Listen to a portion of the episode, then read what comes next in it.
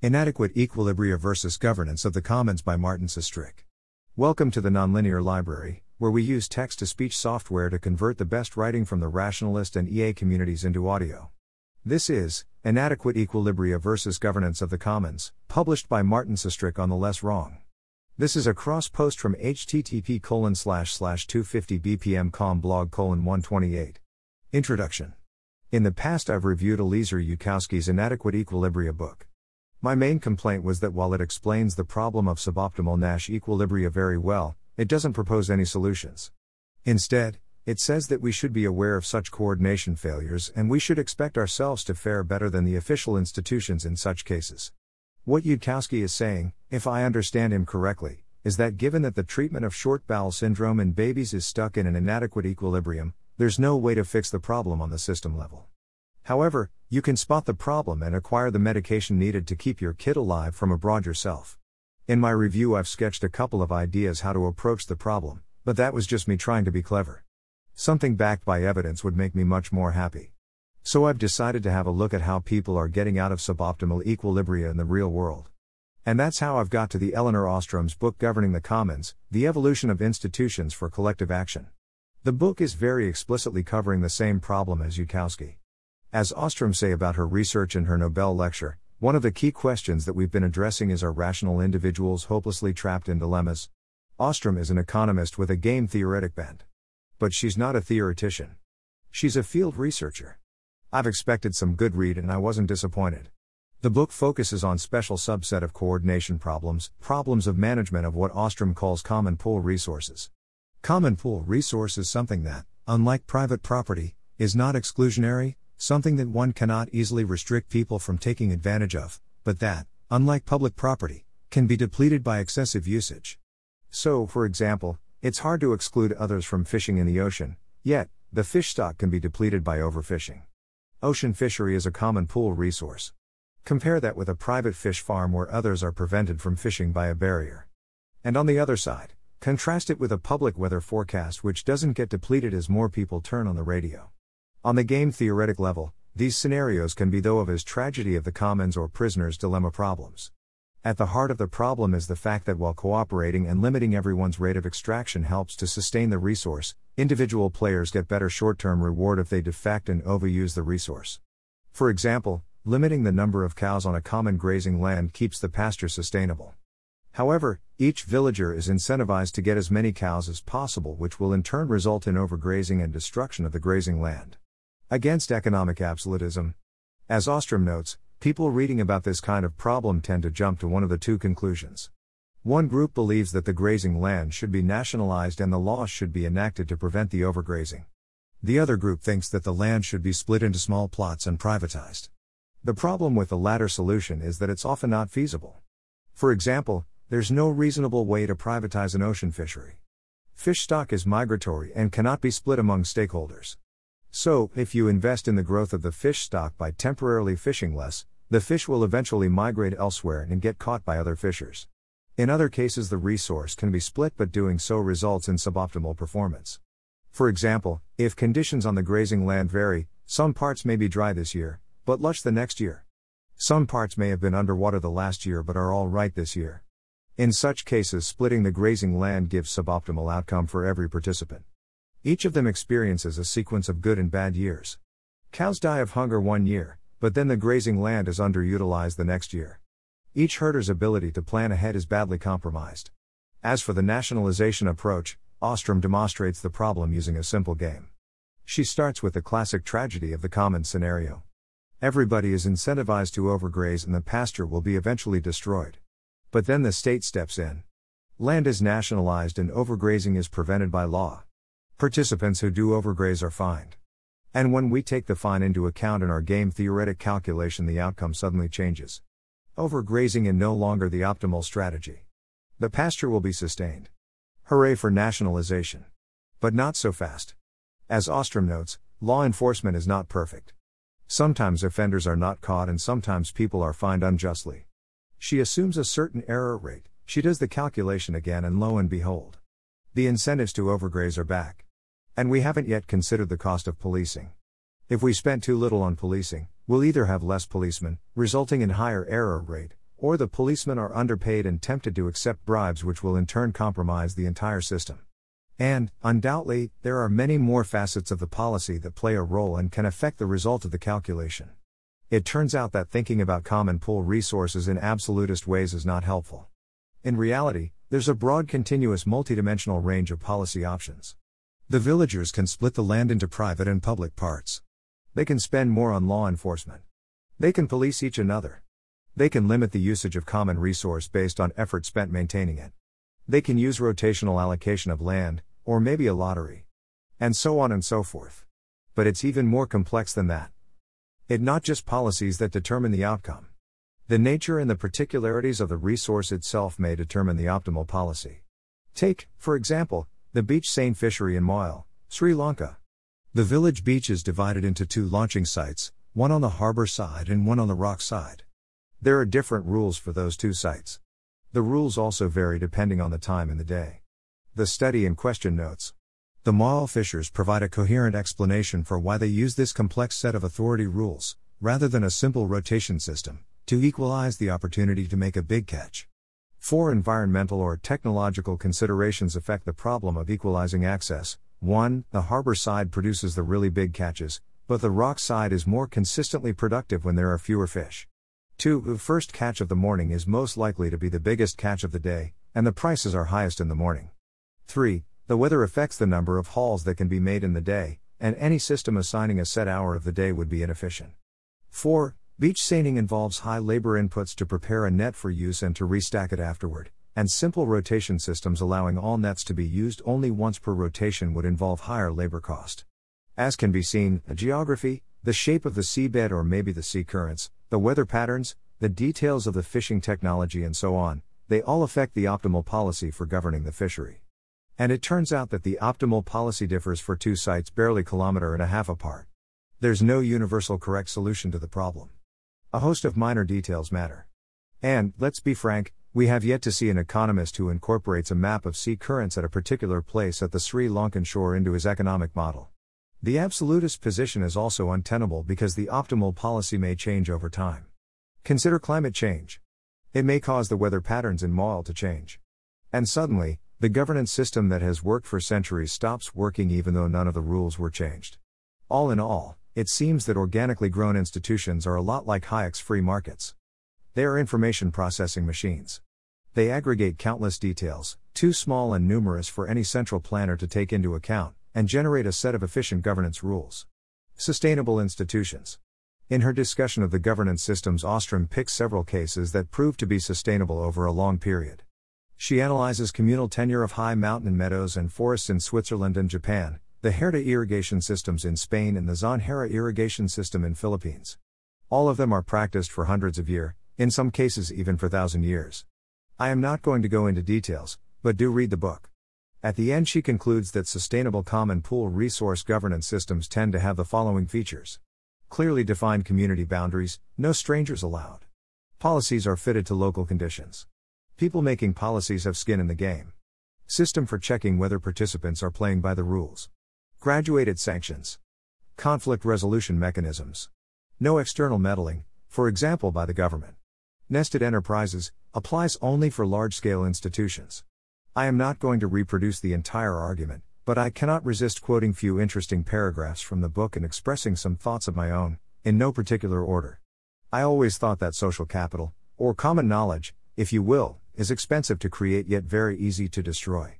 The following tidbit seems to indicate that it can, in fact, be rather resilient. It would be nice to see more research on this aspect of the common knowledge. Note how it was sustained via a two sided consensus about the temporary nature of the violations of the system. During the Depression in 30s, almost all the villagers knew that almost all the other villagers were breaking the rules, sneaking around the commons at night, cutting trees that were larger than the allowed size, even using wood cutting tools that were not permitted.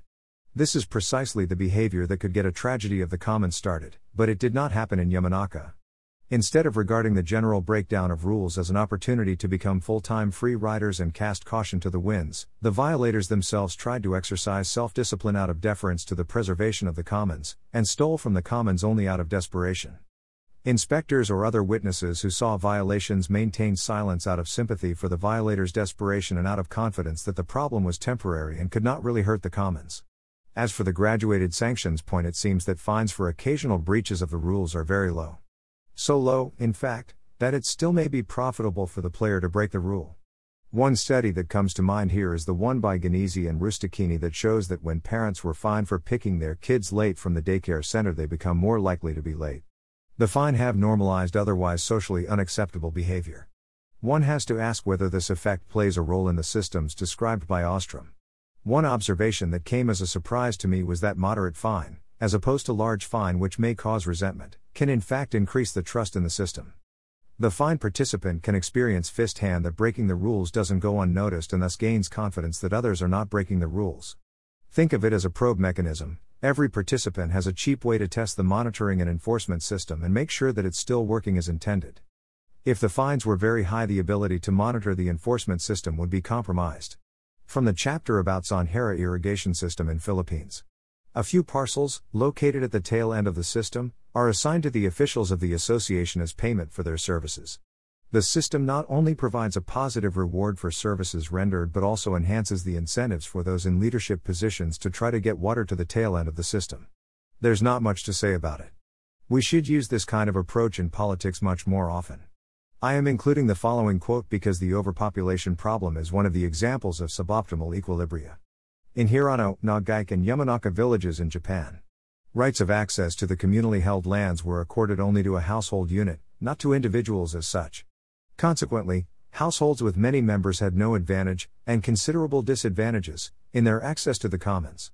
Population growth was extremely low, 0.025% for the period 1721 to 1846, and ownership patterns within villages were stable. If you are interested in the topic, look also here. Finally, I've enjoyed finding out that resentment free fair division algorithms are actually being used in the wild.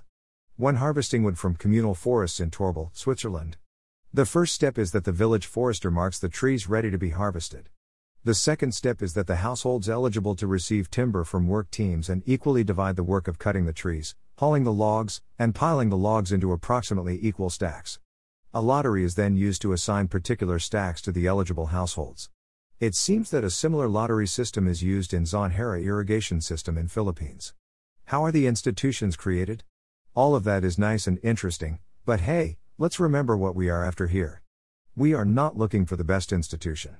We are trying to find out how to escape a local maximum. How to jump from an institution that sucks, but happens to be a Nash equilibrium, to a better institution.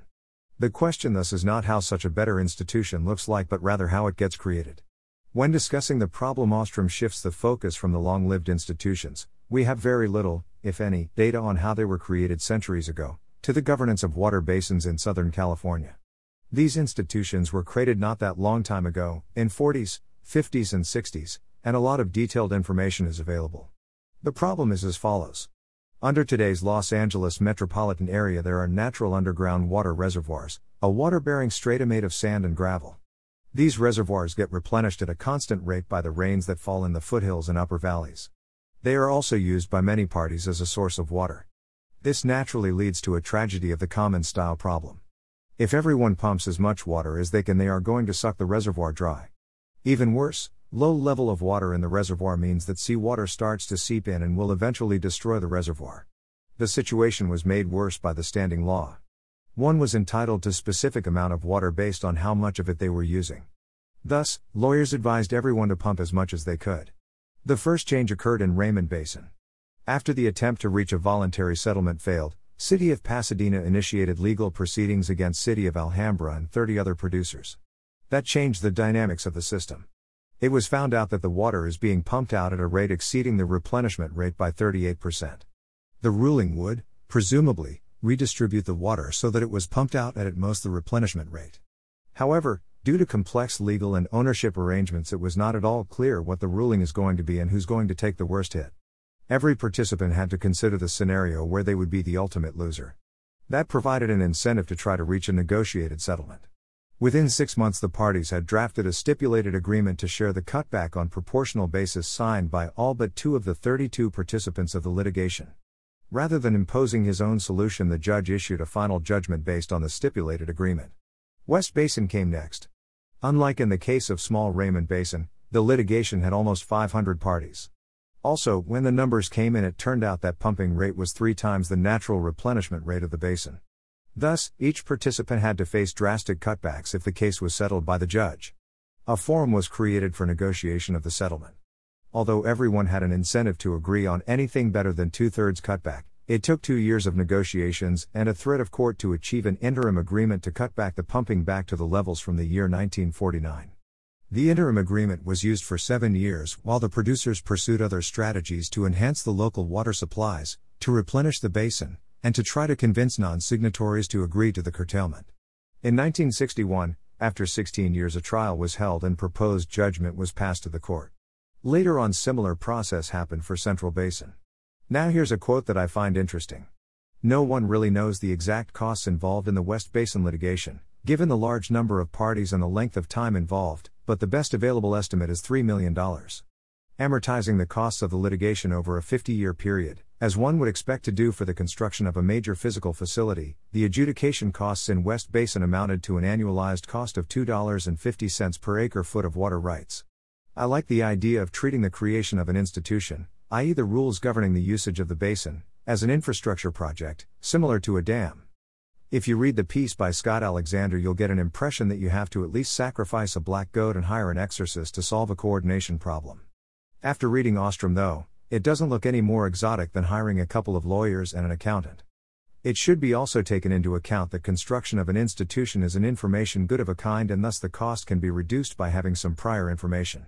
For example, the litigation process in Central Basin happened after the litigation in West Basin, and the participants were thus able to learn from the existing experience, eliminate unnecessary steps. For example, it was immediately clear that they are shooting for a negotiated settlement, not a court ruling, and the cost of the project, despite Central Basin being bigger and having more stakeholders, were estimated at mere $450,000. Similar project had, however, failed in San Bernardino County. Ostrom lists several reasons for the failure including that San Bernardino County is much bigger than the other basins, that it may actually consists of several physical basins, and so on. But listen to this. No voluntary water associations were created to facilitate discussion of these issues, and no consensus emerged over time about any of them. Conflicts emerged between the large and small water pumpers, between advocates for development and advocates for no growth policies, between industry and agriculture, between locals and external experts, and between appointed personnel and elected officials. The lack of fundamental agreement led to acrimonious political conflict, including several recall elections, front page stories in the local papers that pushed aside stories on the Watergate scandal, and finally the suspension of the litigation in 1974. No action has since been taken to limit groundwater pumping. It seems to me that the real cause of the failure was that the model from West Basin was imposed on the participants, in top down manner, without much discussion. The fora that existed in West Basin weren't created in San Bernardino. The result was one ugly coordination failure. Which makes me wonder whether the process of creation of an institution may be instrumental in its eventual success. What if the same set of rules in the same circumstances may succeed or fail depending on how they were conceived? What if the process of creation, the one where people discuss their options, argue about them, and bounce ideas off one another, serves as a mechanism to establish common knowledge among them? That's a really interesting idea, and I would love to see some experimental results to either confirm it or disprove it. Can this be replicated elsewhere? Obviously, Californian water producers had many advantages on their side. They lived in a democratic country. They had functional legal system and law enforcement. Corruption was low. The level of social trust was high. Would they be able to succeed elsewhere? It's hard to say, obviously, but let's have a look at what Ostrom writes about Sri Lankan irrigation system. She discusses the topic in the chapter devoted to coordination failures. She describes the situation in Kirindi Oya, the population was heterogeneous, composed of individuals coming from different regions, castes, and kinship groups, all of whom are initially poor. The upstream farmers were using more water than they needed, because having rice fields flooded helps with weed control, and left little, if any, for downstream farmers. The central regime was unwilling to enforce rules impartially. Police treated water offenses as trivial. Monitoring was non existent and disputes were sometimes solved by violent means. The infrastructure was damaged. Gates are missing, structures damaged, channels tapped by encroachers and others. When asked for why they don't prevent some of the most blatant offenses, two young technical assistants replied that they were afraid to because of the fear of being assaulted. In short, the situation was as bad as it gets. But then she recounts a positive story from the left bank of Gal Oya irrigation project. The situation was similar to that in Kirindi Oya. The fact that upstream farmers were mostly Sinhalese while downstream cultivators were mostly Tamil haven't made things better. Cooperation among farmers was minimal. Social relations among settlers, who came from different areas of the country, were strained. Relations between farmers and irrigation department, ID, officials were marked by mistrust and recriminations. Farmers had no confidence in the competence or the trustworthiness of the ID staff. Many field level officials were notorious for their corruption and thuggery. The main obstacle to efficient water management, from the farmer's point of view, was the local level officials, who had political and bureaucratic power behind them. On the other hand, the ID officials, especially irrigation engineers, believed that farmers could not use water responsibly and carefully. Therefore, they argued that it was necessary to organize, educate, and discipline the farmers to do what ID asked them to do. Thus, farmers were considered a part of the problem while the latter constitute the solution. Then an experiment was made. The idea was to introduce catalysts into the situation of mutual mistrust and unpredictability. Institutional organizers, IO, mostly college graduates who also had farm backgrounds, were dispatched to the area. They've received a six week training on how to approach and motivate farmers and on technical subjects related to irrigation. Each went to a small area served by one distributory canal. Their purpose was not to impose a particular policy but rather to organize the farmers to plan self help strategies. At the same time, they had status to deal effectively with irrigation department officials. Instead of establishing a predefined organization, the IO tried to form a working committee to solve particular problems, such as repairing a broken gate or desilting a field channel. Further, IOs identified problems beyond those that could be solved by local farmers working together, problems that had to be articulated to ID officials and others. Once farmers were used to working together and had achieved benefits from group action, the IO would then help form a local organization and select, through consensus, a farmer representative. This representative could articulate the interests of the other farmers on his field channel at larger meetings and report back to the others what had happened in larger arenas. When the farmers started working on rehabilitation of the field channel, the attitude of irrigation officials toward them started to change. In the areas where the new system was introduced, farmers started to use water rotation procedures quite generally. There were even deliberate efforts to make water available to the farmers downstream. On the Sinhalese Tamil boundary, for example, maintenance haven't been done in years. Farmers talked about previous murders over water disputes. Within few months after introducing the new system, Sinhalese and Tamil farmers began to work on clearing out the channels. That's not to say there were no problems in Gal Oya project. However, the example shows that there are ways to get out of suboptimal equilibria even in a highly damaged and non-functional environment. Sometimes, though, it seems to require a little nudge from the outside. Conclusion Common pool resource problems are a strict subset of inadequate equilibria problems. However, I don't see why they would be inherently easier to solve than other types of problems. Maybe there's a viable solution for each such problem. Maybe there's a way to escape any suboptimal Nash equilibrium. Maybe all we have to do is to try and when we fail to try again.